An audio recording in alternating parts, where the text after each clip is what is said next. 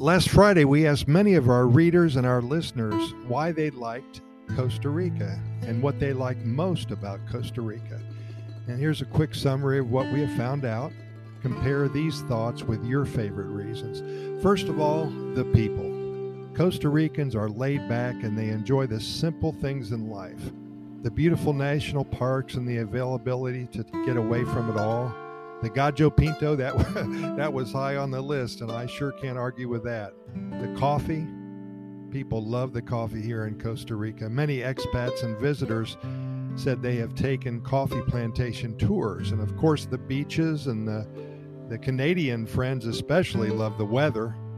Uh, one visitor from Alberta uh, told us he's never going back to the minus 30 degrees.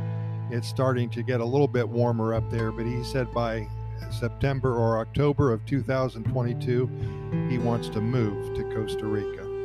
And uh, finally, many mentioned the feeling of Pura Vida, the overall happy vibe that is in abundance here in Costa Rica. And, you know, whatever really turns you on, just uh, we hope that you book your trip and enjoy. Some of the other things that they expanded upon was uh, uh they said that the national parks, they were so cool, but they just weren't jungles. They were cloud forests and swamps. And I don't know if you guys know this, but the Manuel Antonio National Park has more of their park in the ocean than they do on land. So there's uh, hectares and hectares of coral reefs and places where you can skin and scuba dive.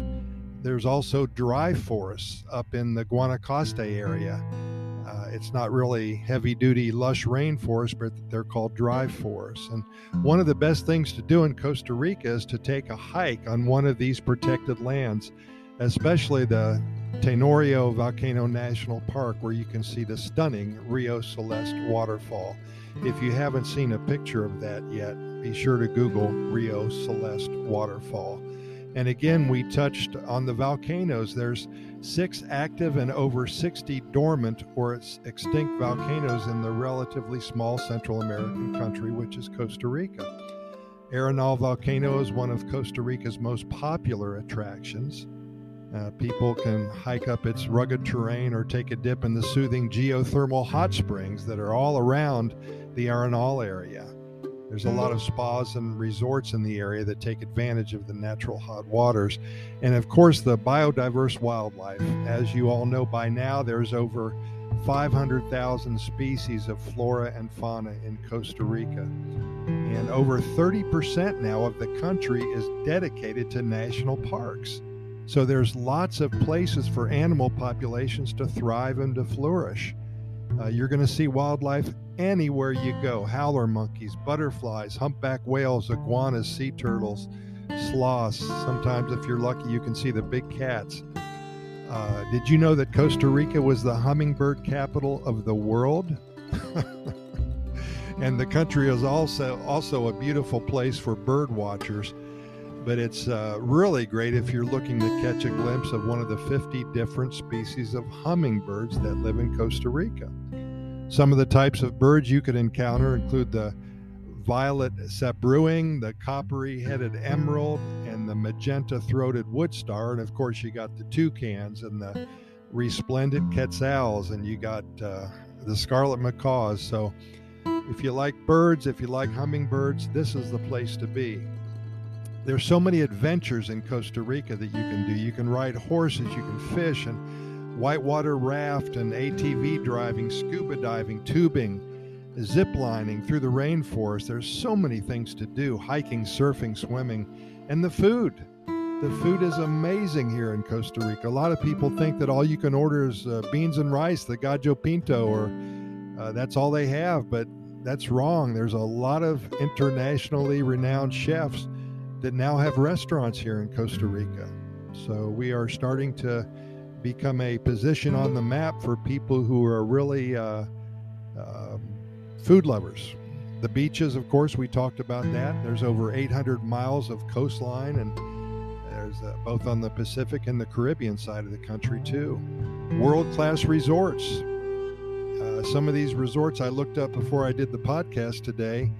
Uh, some are five and six hundred dollars a night. So if you know they're that expensive, then you know they're good. They're all inclusive and just beautiful, beautiful resorts, all the way down to the bed and breakfast for 25 and $30 a night. So, no matter what your budget is, you can enjoy Costa Rica. And of course, we touched on the coffee.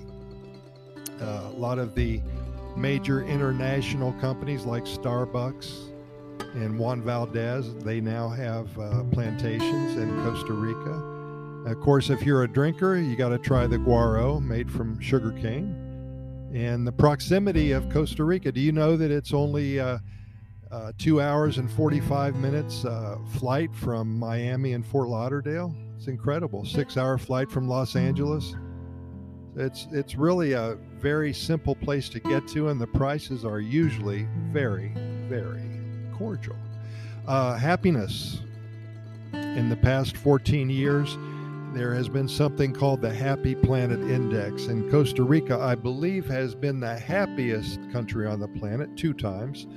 And uh, many times they have been in the top five and the top 10. This year, for one reason or another, I think we're number 21. But the people of Costa Rica don't know that. So don't tell them. Everybody's happy here. They smile. You're going to really enjoy yourself. You're going to be treated with respect a lot of smiles and a lot of laughter here in Costa Rica. So, like I said, whatever the reason is, it's time to perhaps book your visit to Costa Rica. And if you're here already, then consider yourself very fortunate. Pura Vida, thanks for listening, and we'll do the same thing tomorrow.